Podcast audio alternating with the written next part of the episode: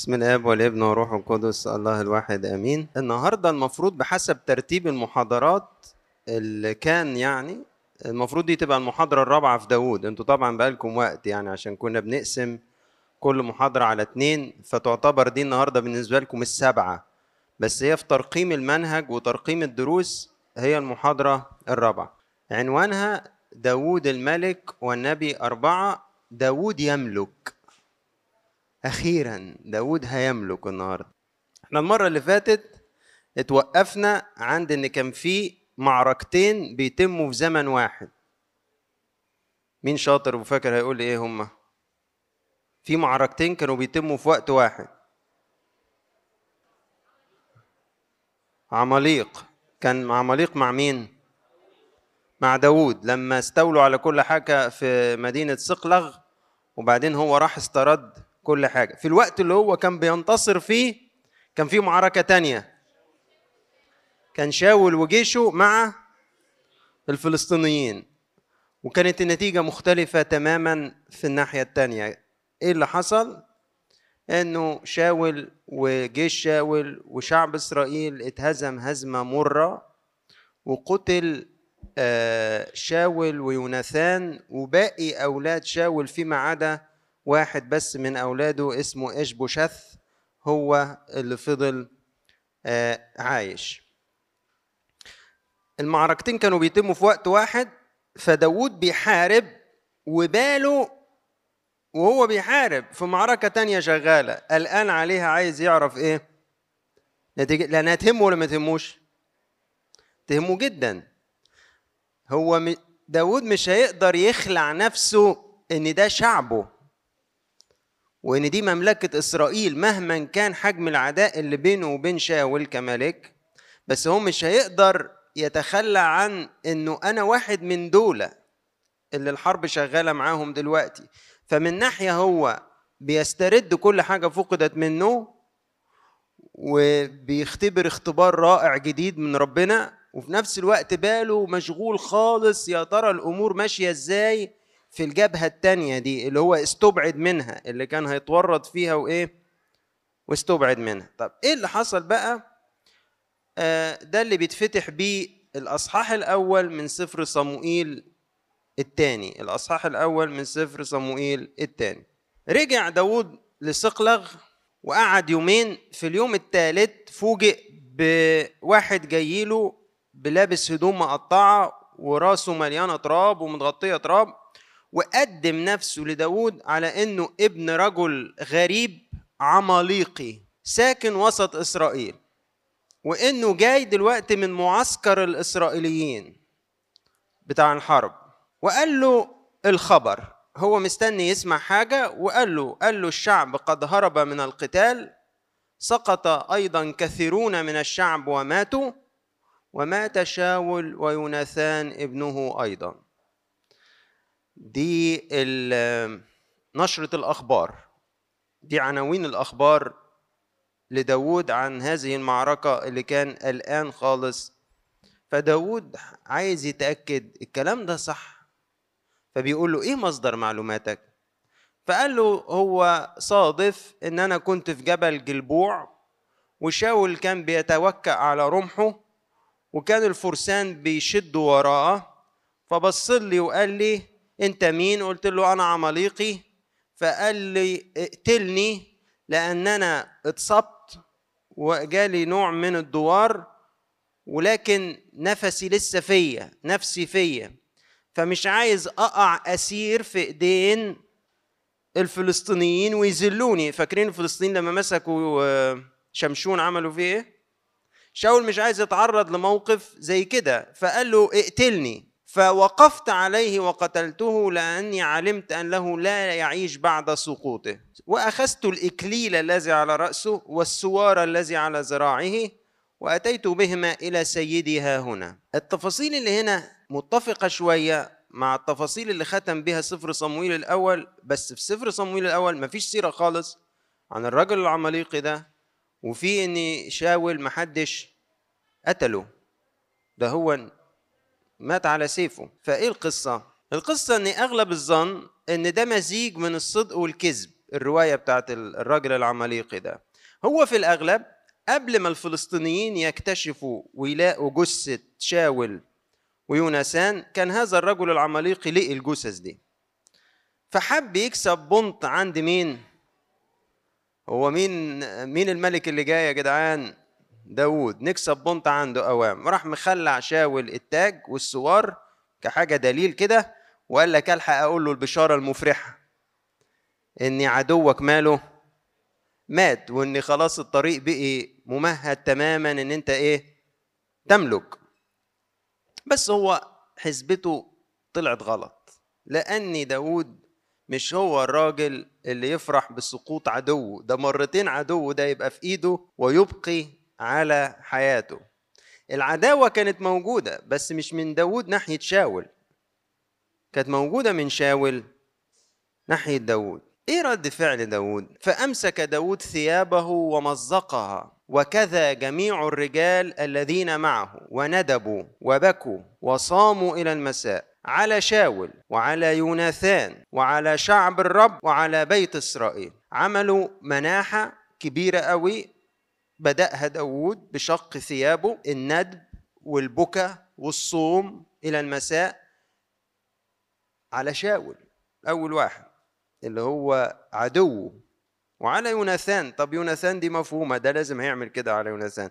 إنما الكتاب بيقول إنه عمل كده على شاول. وعلى شعب الرب وعلى بيت إسرائيل لأنهم سقطوا بالسيف. الحاجة الغريبة اللي أنا بحسها جبابرة البأس دول اللي مع داوود. عينيهم بص عليه. الراجل ده هيبكي؟ نبكي. الراجل ده هيفرح؟ نفرح. هم بصوا عليه. لقيوه عمل إيه؟ شق ثيابه وبكى. راح هم عملوا زيه. هم عينيهم متثبتة. الليدر بتاعنا رد فعله إيه؟ أبونا رد فعله إيه؟ هيستقبل الأمور دي إزاي؟ أمين الخدمة بتاعنا رد فعله إيه؟ هيستقبل الأمور إزاي؟ الخادم بتاعي رد فعله إيه؟ هيستقبل. معظمكم خدام على فكرة. معظمكم خدام في فرق كشافة في كورالات في مدارس أحد. خد بالك في شباب كتير صغير حواليك هيبص عليك يشوف رد فعلك على اللي بيحصل إيه. وغالبا هيتأثر برد فعلك وهيسلك في نفس طريقك.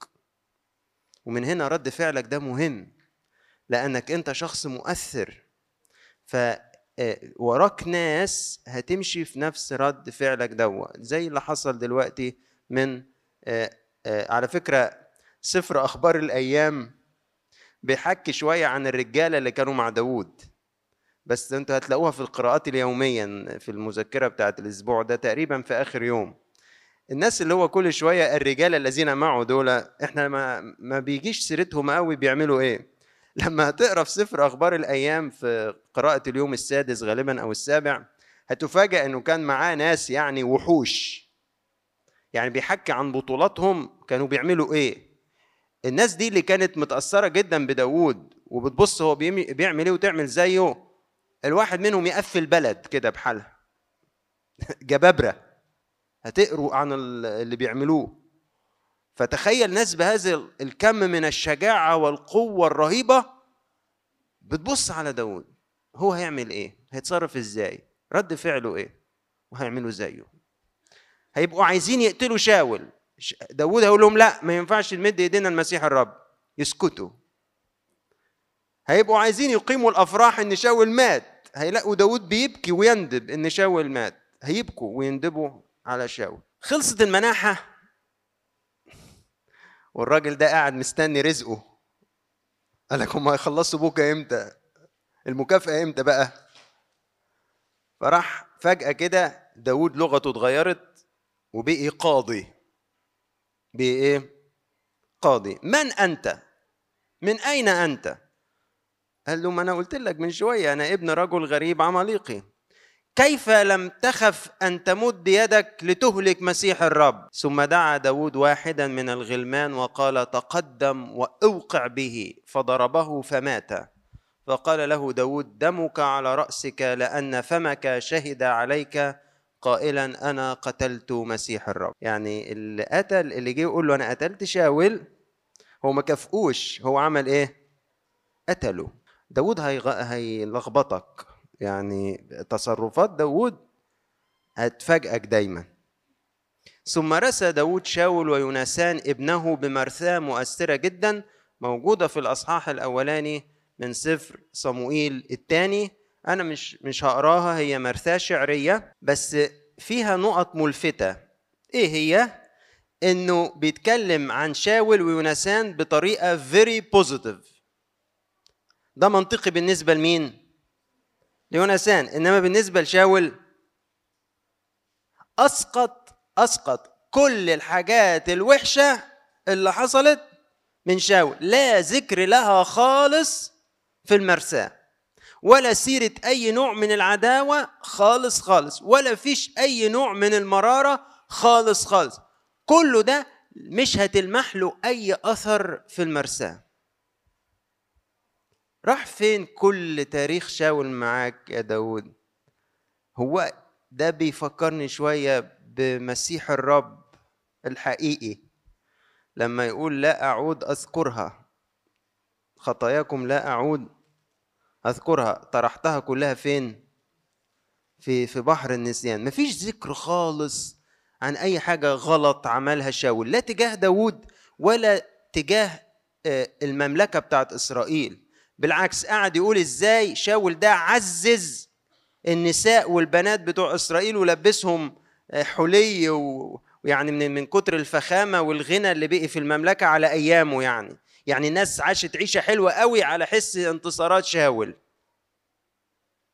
غريب قوي غريب قوي داود يا بنات إسرائيل ابكينا شاول الذي ألبسكن قرمزا بالتنعم وجعل حلي الذهب على ملابسكن. قد تضايقت عليك يا أخي يوناثان.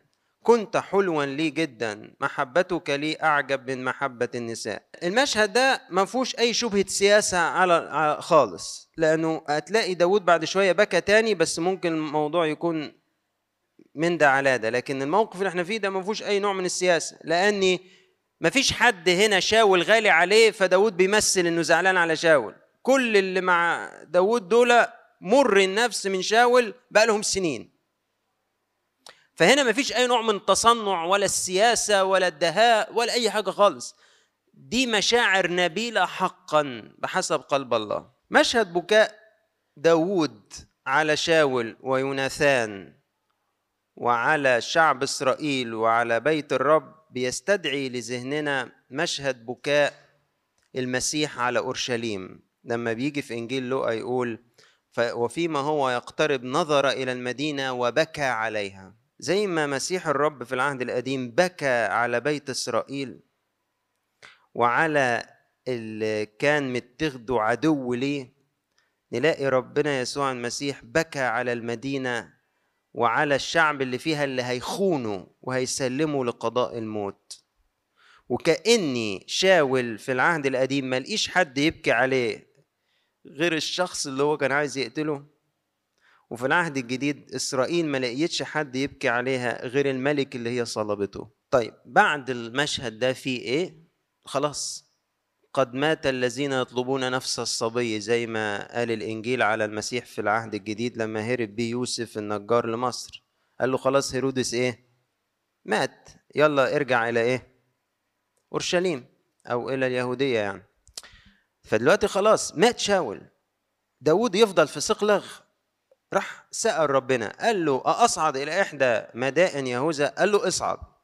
قال له طب أصعد فين؟ قال له إلى حبرون. فصعد داود إلى هناك هو وامرأتا أخي نوعم اليزرعيلية وأبيجايل امرأة نبال الكرملي. وأصعد داود ورجاله الذين معه كل واحد وبيته وسكنوا في مدن حبرون. وبقى دي آية مهمة. وأتى رجال يهوذا ومسحوا هناك داود ملكا على بيت يهوذا. يبقى دي المسحة رقم كام في حياة داود؟ تانية. الأولى كانت بيد وكان هو صبي صغير في سني المراهقة بتاعه. ودلوقتي تقريبا هو في التلاتين من عمره.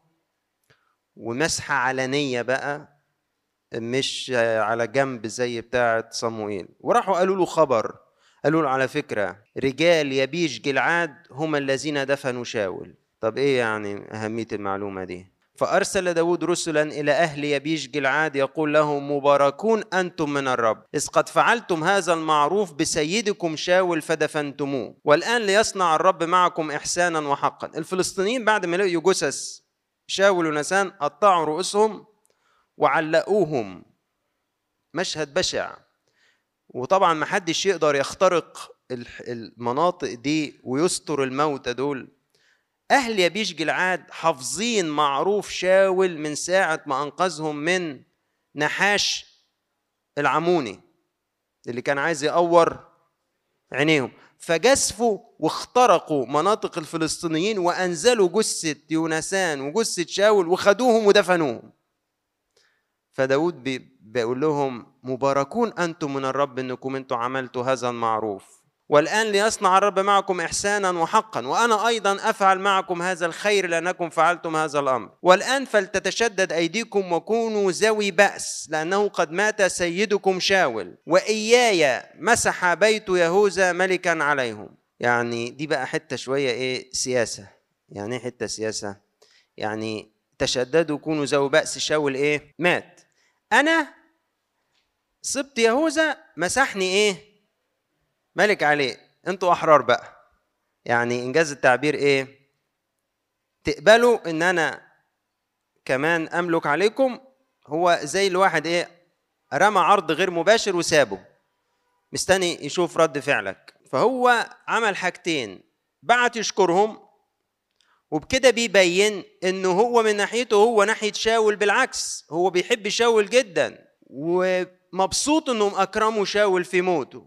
فاذا الناس دي اللي ليها ولاء لشاول ومدركة إن في عداوة رهيبة كانت بينهم تبتدي تغير وجهة نظرها إن داوود محب لشاول أيضا. فممكن يبتدوا يقبلوا داوود أو يفكروا. وبيوضح لهم إن في معلومة جديدة حصلت إن أنا حاليا ملك على سبط يهوذا. بس ما حصلش السيناريو اللي كان داوود بيرمي عليه. لكن حصل سيناريو آخر منطقي جدا إن رئيس جيش شاول ويبقى عمه في نفس الوقت عم شاول اسمه أبنير. راح واخد الابن الوحيد اللي باقي لشاول اسمه إشبوشاث وراح عبر بيه ضفة الأردن ناحية الشرق لمنطقة يبيش جلعاد اللي هي معروفة بملاوتها موالاتها لشاول كمنطقة أمان خوفا عليه من جيش داوود وخوفا عليه من الفلسطينيين. واخدين بالكم أنتوا؟ يعني أدي نهر الأردن ومن ناحيتكم أنتوا كده ده شرق الأردن وده غرب الأردن. غرب الأردن ده حاليا في داوود يملك على سبط يهوذا. وفي الفلسطينيين لو اشبوشاث فضل هنا في خطورة مزدوجة على حياته بحسب تقدير أبنير. فيروح فين؟ أكتر منطقة ليها انحياز لشاول بعد سبط بنيامين هم أهل يبيش جلعاد بس دول شرق الأردن. فعبر بإشبوشاث لشرق الأردن وأعلن إشبوشاث ملكا على إسرائيل. وبكده يبقى دخلنا في دايرة صراع جديدة مش بين شاول وداود لكن بين بيت شاول وداود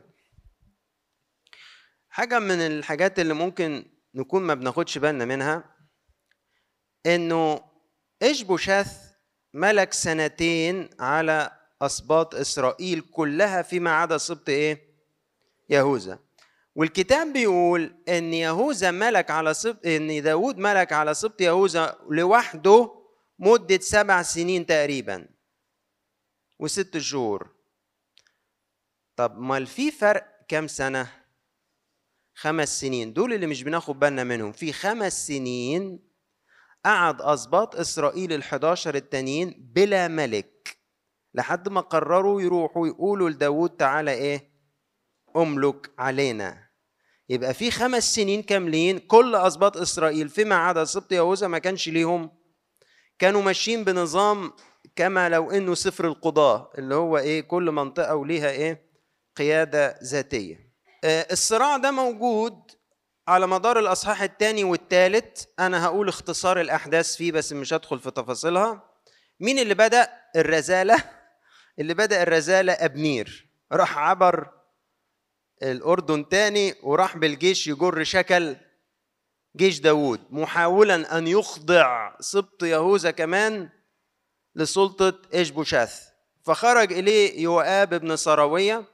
ده رئيس جيش داوود. وعلى فكرة شاول وداوود رؤساء الجيش بتوعهم قراباتهم. أبنير يبقى عم شاول ويوآب يبقى إيه؟ حد يعرف؟ ابن أخت داوود. يوآب ابن سراوية وليه أخين تاني يبقوا داوود يبقى خالهم. خلاص؟ وبدأوا بحاجة من متعارف عليها من حروب زمان. اللي هو إيه ناقص فكرة جولياط. واحد يطلع يحارب واحد واللي ينتصر يبقى الجيش منتصر. لا دول 12 هيتقاتلوا مع 12 واللي ينتصر خلاص. فال 12 دول وال 12 دول موتوا بعض. فبدأت المعركة وحصلت خسارة شديدة لجبهة أبنير وسقط عدد كبير منه تقريبا 360 رجل وواحد من إخوات يوآب الأصغر اسمه عسائيل كان سريع قوي. طقت في دماغه إن هو يطارد أبنير رئيس الجيش. فضل يجري وراه. فأبنير أكبر سنا أقل سرعة أكثر دهاء وخبرة في الحروب. عسائيل سريع جدا ولكنه أقل خبرة في الحروب. فالتفت أبنير وراه يشوف مين اللي بيجري وراه. لما اتعرف عليه إنه عسائيل قال له يا ابني أنت في الوش. يعني في الوش يعني إحنا معرفة مش عايز اذيك فحل عني. فضل يطارده فابنير ما لقيش حل وهو بيدافع عن نفسه وعن حياته غير إن هو قتل عسائيل وكل اللي يجي يبص على بقعة الدم بتاعت عسائيل يقف وده كان نهاية الجولة دي من القتال بين ابنير وبين يوآب. خسر إسرائيل ولكن حصل حدث هيرقد ل انتقامات في المستقبل إنه أبنير قتل واحد من إخوات يوآب ابن سراوية ويوآب ده شخص صعب خالص جبار بأس يستحسن لو شفته في الشارع وأنت طالع من راكوتي امشي في الشارع التاني. بجد يعني. لأن هو يوآب ما بيهزرش. خالص خالص خالص. الكتاب بيقول لنا حاجة آه لذيذة اللي هي اتخذ منها فكرة الويلكم بتاع النهارده. إنه الكتاب بيقول لنا إن كان في حرب طويلة بين بيت شاول وبين بيت داوود. دي في صموئيل الثاني أصحاح 3 آية واحد. وأن داوود يذهب يتقوى وبيت شاول يذهب يضعف. آية دي جميلة إن داوود يذهب يتقوى وبيت شاول يذهب يضعف. فتحسها معبرة جدا عن الصراع الداخلي جوه كل واحد فينا بين الإنسان الجديد اللي إحنا لبسناه في المعمودية المخلوق بحسب الله في البر وقداسة الحق وبين أعمال الإنسان العتيق اللي المفروض إن هو مات في المعمودية وخلعناه في المعمودية ومطالبين إن إحنا نستمر في خلعه كل يوم ونخلع أيضا أعماله اللي هي الكذب والنجاسة والغضب والهوى والشهوة الرديئة جوه كل واحد فينا معركة. وإحنا أرض المعركة دي أو الذهن بتاعنا ده أرض المعركة دي. وإحنا كلنا على فكرة حاسين بيها العركة دي. بين إنسان جديد مخلوق بحسب الله في البر وقداسة الحق وميال دايما لحياة فاضلة ولشركة مع الله وبين واحد تاني زي ما يكون عندي double personality شخصية مزدوجة إني واحد تاني بيجنح للشر والنجاسة والخطية والكذب والالتواء. وأنا مش قادر أفهم نفسي. أنا في صراع. أنا خدت إنسان جديد في المعمودية وبالفعل في المعمودية بدأ خلع الإنسان العتيق لكن يجب علي إني في كل يوم أنحاز للإنسان الجديد وأعاند القديم عشان خلعه يكمل وأعمال أعماله تموت. فلما مش بننحاز للإنسان الجديد بيحصل إن جبهة الإنسان العتيق دي بتقوى. وما يحصلش اللي قال عليه الكتاب ده ما يحصلش إن داود يذهب يتقوى وما يحصلش إن بيت شاول يذهب يضعف لا يحصل إن داود يذهب يضعف وبيت شاول يذهب يتقوى. وممكن في حياة واحد تاني فينا تتحقق هذه المقولة يكون مصحصح لروحه والحياته مع الله والوقت الشركة بتاعه والخلوة بتاعته والقداس بتاعه والخدمة بتاعته وقراءات روحية وسماع عظات وخدمة ففعلا تلاقي الإنسان الجديد يذهب يتقوى والإنسان العتيق يذهب يضعف. عشان كده مهم قوي إن إحنا ننحاز ل للجبهة دي بتاعت الإنسان الجديد. في نقطة كده آه، يعني هترمي لقدام عن إن داود أكثر من الزيجات. ودي كانت نقطة سلبية في حياة داود أكثر من الزيجات.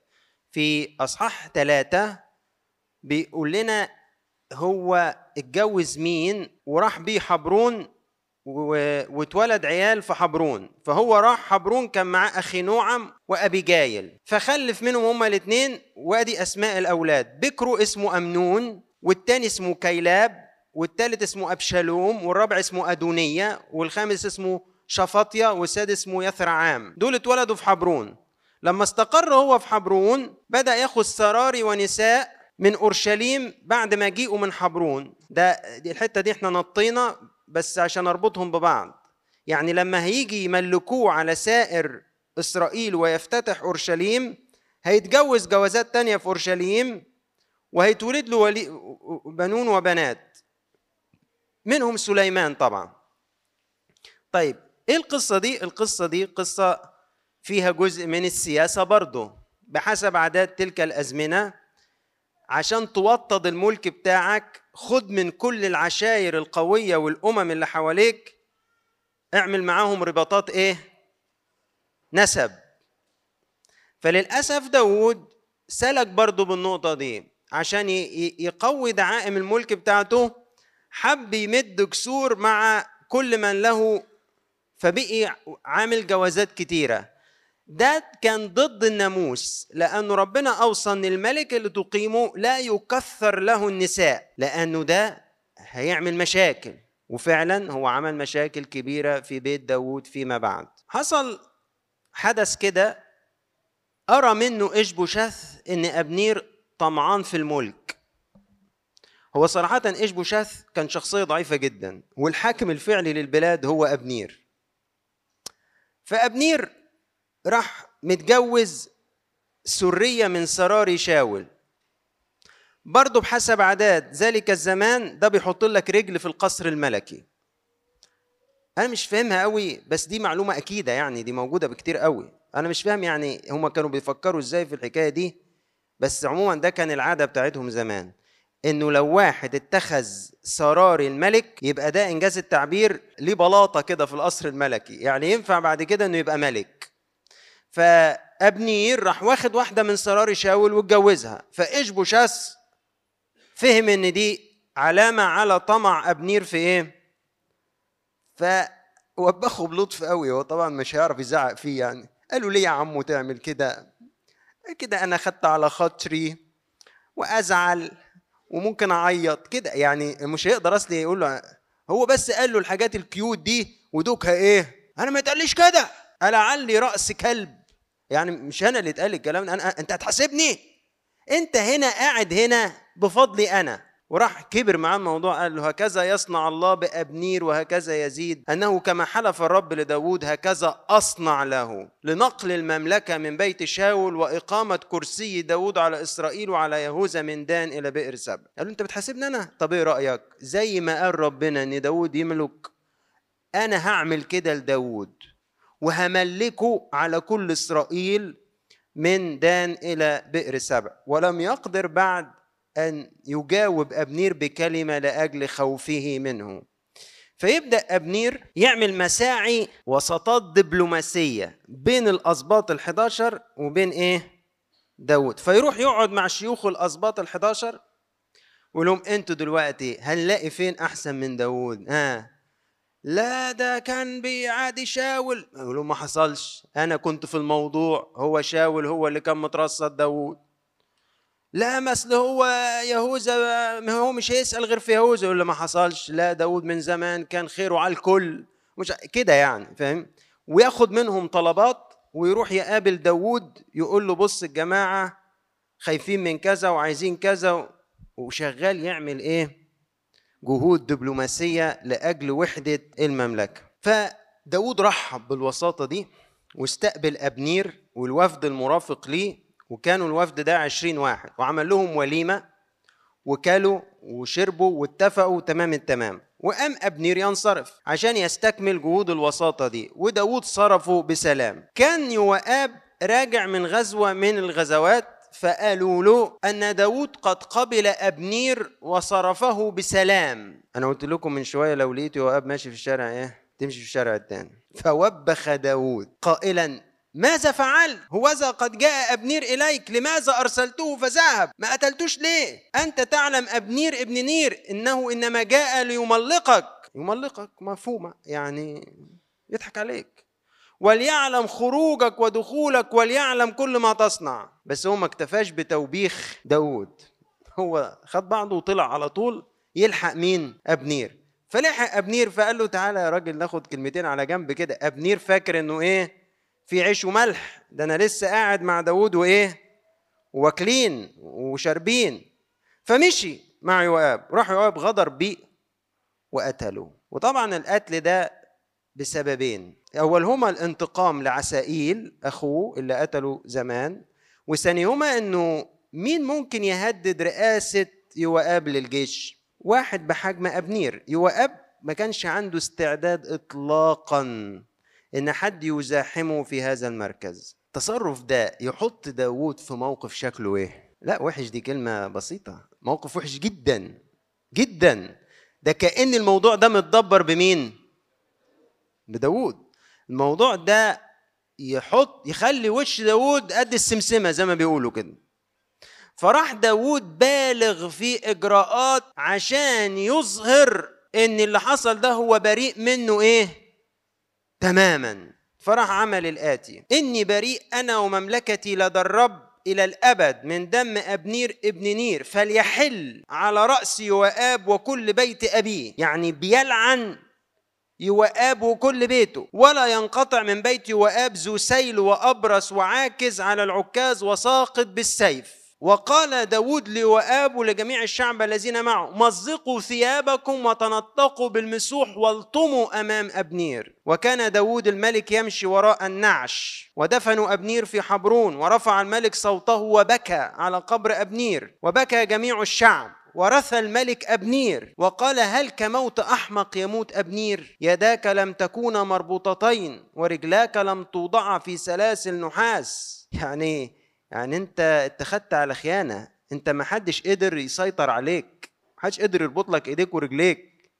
انت اتخذت على اخوانه كالسقوط امام بني الاسم سقط. وعاد جميع الشعب يبكون عليه. وجاء جميع الشعب ليطعموا داود خبزا. وكان بعد نهار فحلف داود قائلا هكذا يفعل لله وهكذا يزيد. إن كنت أذوق خبزا أو شيئا آخر قبل غروب الشمس. فعرف جميع الشعب وحسن في أعينهم أن كل ما صنع الملك كان حسنا وأنه لم يكن من الملك قتل ابنير ابن نير. ده ما كانش من داوود. قدر يقنعهم بكل هذه الإجراءات فعلا انه هو بريء من دم ابنير لأنه ده كان يعني دي كانت ضربة قاضية لجهود الوحدة اللي بيقوم بيها ابنير وقال الملك لعبيده ألا تعلمون أن رئيسا وعظيما سقط اليوم في إسرائيل؟ أنتوا أنتوا مش مدركين إيه اللي حصل النهارده؟ رئيسا وعظيما سقط في إسرائيل؟ إيش بوشاث؟ سمع إن ابنير إيه؟ اتقتل. فركبوا إيه؟ هو اعتقد طبعا الموضوع ده إيه؟ مدبر وإنه خلاص كده آه، سيفيني دي إيه؟ النهاية. يعني المنطقي دلوقتي اللي هيحصل إن جيش داوود هيقتحم على طول المعسكر بتاع إشبوشاس اللي من غير قائد جيش أساسا وهيقتلوا إشبوشاس. فيقول لك ارتخت يداه وارتاع جميع إسرائيل. كل إسرائيل ارتاعوا. توقعوا هجوم مباغت من داود لإقامة ملكه على جميع إسرائيل. الأمر الذي لم يفعله داود أبدا. حتى بعد ما إشبوشاث نفسه اتنين من عبيده قتلوه. فأصبح العرش أصلا خالي. يعني اتنين من عبيد إشبوشاس دخلوا عليه وهو نايم في بيته وقتلوه. وجابوا راسه قال هدية برضو لداود هنشوف القصة دي. حتى بعد ما بقي ما فيش ملك أصلا برضو داود لم يقتحم أراضي إسرائيل خالص. راحوا قطعوا رأسه وجوهم بيها لداود وقدموا له تفسير لاهوتي رائع لكل الأحداث دي. قالوا له قد أعطى الرب لسيد الملك انتقاما في هذا اليوم من شاول ونسله قد أعطى الرب لسيد الملك انتقاما في هذا اليوم من شاول ونسله. جايبين له راس إشبوشاس ومتغلفة في غلاف من الروحانية والفضيلة والإيمان. يعني ده ربنا ربنا اللي بيخدمك وانت قاعد كده. الانتقام يجي لك وانت قاعد لحد رجليك كده من غير ما تتعب. أهو بص بس ظنهم خاب زي الراجل العماليقي اللي جه بشره بموت إيه؟ شاول. كالعادة. قال لهما حي هو الرب الذي فدى نفسي من كل ضيق. إن الذي أخبرني قائلا هوذا قد مات شاول وكان في عيني نفسه كمبشر قبضت عليه وقتلته. فكم بالحري إذا كان رجلان باغيان يقتلان رجلا صديقا في بيته على سريره. فالآن أما أطلب دمه من أيديكما وأنزعكما من الأرض؟ وأمر داود الغلمان فقتلوهما وقطعوا أيديهما وأرجلهما وعلقوهما على البركة في حبرون. أما رأس إشبوشاس فأخذوه ودفنوه في قبر أبنير في حبرون. خمس سنين أسباط إسرائيل ما نعرفش بيعملوا إيه. يعني هم خايفين إن داود يهجم عليهم وفي نفس الوقت داود مش بيهجم. وهم مش مش بيعملوا حاجة ومش بيروحوا لداود والدنيا كده ملهاش ريس. خمس سنين وداود قاعد ما بيتحركش مكانه. شوفوا ضبط النفس شكله إيه عند داود يعني هو مسيح الرب وهو اللي ممسوح من الأول من صموئيل. طب أنت كنت موقر إن شاول حي؟ طب شاول مات. طب ماشي إيشبوشث؟ كنت موقر إن إيشبوشث حي؟ طب إيشبوشث مات؟ مفيش ملك. برضه هو مكانه. نيجي بقى في أصحاح خمسة ينتهي حالة اللا سلم ولا حرب دي. بأنه يحصل حدث بارز جدا مذكور في صموئيل الثاني خمسة وأخبار الأيام الأول أصحاح 11 وأنا حاطط لك الشاهدين في المذكرة وموجودين على PowerPoint قدام بعض كده عشان تشوفوا التطابق بتاعهم. واجتمع كل رجال إسرائيل إلى داود في حبرون قائلين هوذا عظمك ولحمك نحن. ومنذ أمس وما قبل حين كان شاول ملكا كنت أنت تخرج وتدخل إسرائيل. وقد قال لك الرب إلهك أنت ترعى شعب إسرائيل وأنت تكون رئيسا لشعب إسرائيل. وجاء جميع شيوخ إسرائيل إلى الملك إلى حبرون فقطع داود معهم عهدا في حبرون أمام الرب ومسحوا داود ملكا على إسرائيل حسب كلام الرب عن يد صموئيل. مع اختلافات بسيطة نفس الأحدث ده ذكر في سفر صموئيل الثاني أصحاح خمسة. إيه إيه الدروس الروحية في الأمر دوا الحقيقة في دروس كتير. داود كمسيح للرب لم يقتحم الأسباط ويملك عليهم بالعافية لكنه استنى لما هم لجأوا إليه وطلبوا إنهم يملكوه عليهم. وده بيشاور بالظبط اللي بيعمله الرب يسوع في حياتنا. لا يقبل أن يدخل حياتنا ويملك رغما عنا. تدخلش يسوع حياتي بالعافية ويصر إنه يملك بالعافية. لكنه هو يمد جسور محبة ناحيتي. وينتظر لو أنا طلبت منه إنه يملك على حياتي يجي ويملك على حياتي. لكن أنا لو ما طلبتش هو مش هيقتحم حياتي بالعافية ومش هيملك على حياتي بالعافية. اللغة اللي استخدمها رجال إسرائيل في حديثهم مع داوود بتستدعي لذهننا اللي اتقال في العهد الجديد عن ابن داود بالجسد ورب داود من جهة لاهوته اللي هو الرب يسوع في علاقته بينا. بصوا كده واضحة قوي. قالوا له هوذا عظمك ولحمك إيه؟ نحن. شايفينها؟ هوذا عظمك ولحمك نحن. تمام؟ وفي أفسس خمسة آية 30 إننا أعضاء جسمه من لحمه ومن إيه؟ ومن عظامه. فعلا داوود كان إشارة في للرب يسوع من زوايا كتير جدا. حتى في علاقته بباقي الشعب لما قالوا له إحنا لحمك وعظمك نفس العلاقة اللي ذكرت عن المسيح في علاقته بينا كأعضاء في جسده ككنيسة في أفسس 35 طيب من جهة الرعاية برضو داود بيشاور بوضوح قوي على المسيح الراعي الصالح. في أوصاف قالوها عن داوود. قالوا له أنت كنت بتدخل وتخرج إسرائيل حتى من أيام ما كان شاول موجود. ده تعبير يا جماعة عن القيادة العسكرية. تدخل وتخرج إسرائيل ده تعبير عن إيه؟ القيادة العسكرية. بس قالوا له حاجة تاني. وأنت كنت بترعى شعب إسرائيل. وترعى هنا بقى جاية الكلمة اليوناني بتاعت الترجمة السبعينية تطعم إسرائيل. يعني أنت بتحميهم وبتدخلهم وتخرجهم كحماية كحاجة عسكرية وكمان انت بتطعمهم. وده نفس الدور اللي ذكر عن الرب يسوع في إنجيل يوحنا بتاع الراعي الصالح يوحنا عشرة وفي يوحنا 21 لما كان بيقول له بطرس ارعى خرافي ارعى غنمي. كلمة رعاية جت بالمعنيين. مرة استخدمت كلمة يونانية تفيد الحماية ومرة استخدمت كلمة غيرها يوناني تفيد الإطعام. فنفس الأوصاف اللي ذكرت عن داوود كقائد كمسيح للرب في العهد القديم إنه كان بيحمي وبيطعم. هي اللي ذكرت عن الرب يسوع في العهد الجديد إنه هو بيحمي وبيطعم. داود أطعم شعبه روحيا بالمزامير والتسابيح وبخدمة الليتورجية اللي نظمها للهيكل زي ما هنشوف فيما بعد. وده بيفتح عينينا على الطعام الروحي اللي بيطعمه لنا المسيح. إن كان كلمته وإن كان جسده ودمه في الإفخارستية. وعشان كده كنوع من الارتباط الليتورجي هنبص بصة كده على إزاي المسيح بيطعمنا من خلال صلوات الكنيسة. في إبصالية يوم الاثنين يقول المرتل القبطي كده الله هو عمانوئيل الطعام الحقيقي شجرة الحياة العديمة الموت ونحن ننظرك كل يوم على المذبح ونتناول من جسدك ودمك الكريمين. وفي إبصالية الثلاث بنقول عن اسم يسوع أنه يكون لنا طعام حياة تقتاد به نفوسنا وأجسادنا معا. يكون لنا ينبوع ماء حياة حلوا في حناجرنا أكثر من العسل. وفي لحن بقى الشمامسه عارفينه كويس قوي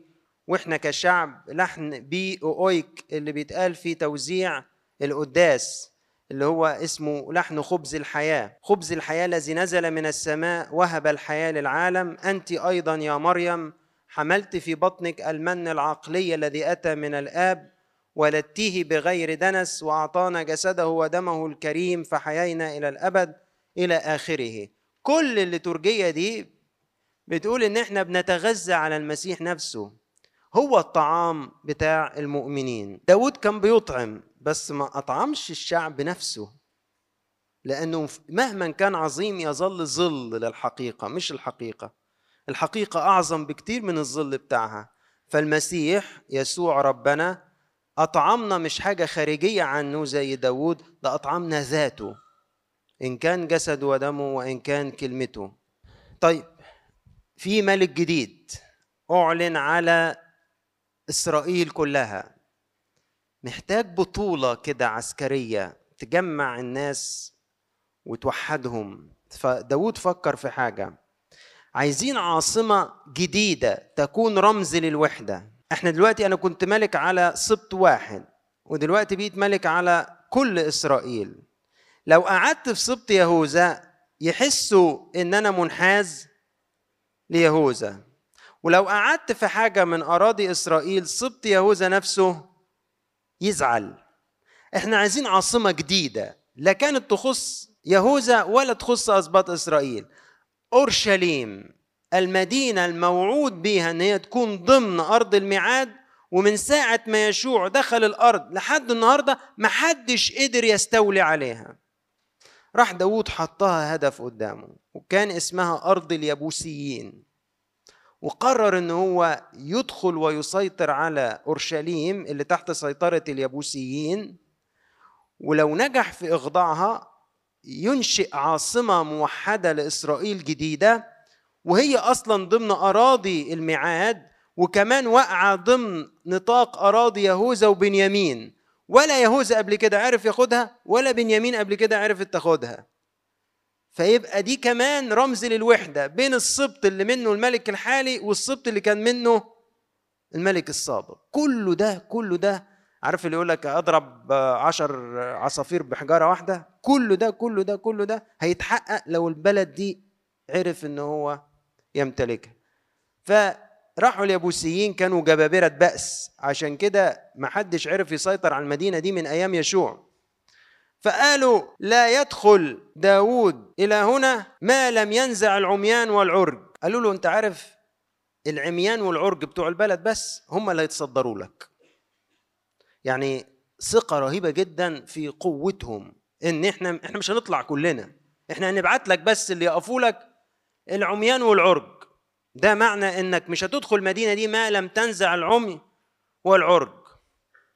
فراح داود قال اللي هيدخل المدينة دي يصير رأسا. مين هت الكلمة دي هتسمع معاه؟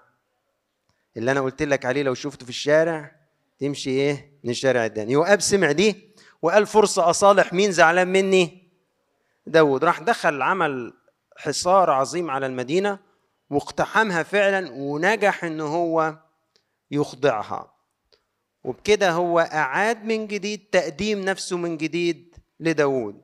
وراح حدث المدينة وطورها وأقام داود في الحصن بتاعها وباسمه مدينة داود وبنى حواليها قلعة وبدأ الكتاب يقول لنا وكان داود يتزايد متعظما والرب إله الجنود معه. حتى في هذا المشهد نقدر نشوف المسيح. إزاي؟ يبوس في اللغة العبرية مرتبطة بفعل معناه بالعربي يدوس يدوس برجله. وهي اتسمت بالاسم ده بسبب الشعب اللي سكنها اللي هم اليبوسيون يعني اللي بيدوسوا بأقدامهم. ده تعبير بيوحي عن إيه؟ قوتهم. فاسمهم اليبوسيين يعني بيدوسوا برجليهم. فالمدينة باسمها يبوس يعني دوس. لما خدها داود عادت لاسمها الأصلي اللي هو أورشليم. وفي العبرية يروشليم فمتكونة من مقطعين. يرو إيل ما هي يرو وليم دي اللي في الآخر. يرو إيل معناها مؤسسة من إيل وده اسم من أسماء الرب. ومن شالام اللي هي تحية اليهود شالوم اللي هي سلام يعني. ومعناها أصلا في أصل اللغة العبرية ليكون كاملا. ومن هنا تسمت مدينة السلام لأنه معنى السلام أن يكون الشيء مكتملا غير مجزأ. وده حتى تعريف الآباء النساك لسلام القلب. معنى أن يكون قلبك في سلام معناه أنه غير مجزأ بين الله والعالم. غير ممزع في أفكار متنازعة. فهو كده في حالة سلام متكامل. فيروشليم يعني مؤسسة من الرب وكاملة لأنها مش متقسمة. لما يبقى القلب مش متقسم بين الله والعالم يكون في سلام. إذا مدينة أورشليم هي المدينة المؤسسة من الله لتكون كاملة. بس لما اقتحمها وسيطر عليها اليبوسيون اللي هم الدائسون صارت للدوس يعني يبوس. بس لما استردها مسيح الرب رجعت لاسمها الأولاني اللي هو أورشليم أي الكاملة المؤسسة من الله. مين أورشليم دي بقى غير النفس الحية المخلوقة من الله عشان تكون كاملة كشبهه؟ ولما سقطت بإيدين الشياطين داسوها فصارت مدوسة. لحد ما جاها مسيح الرب الحقيقي الرب يسوع المسيح واستعادها من هؤلاء الدائسين وخلصها من كل أعمى وأعرج. يعني وهبها البصيرة وحرر الإرادة بتاعتها.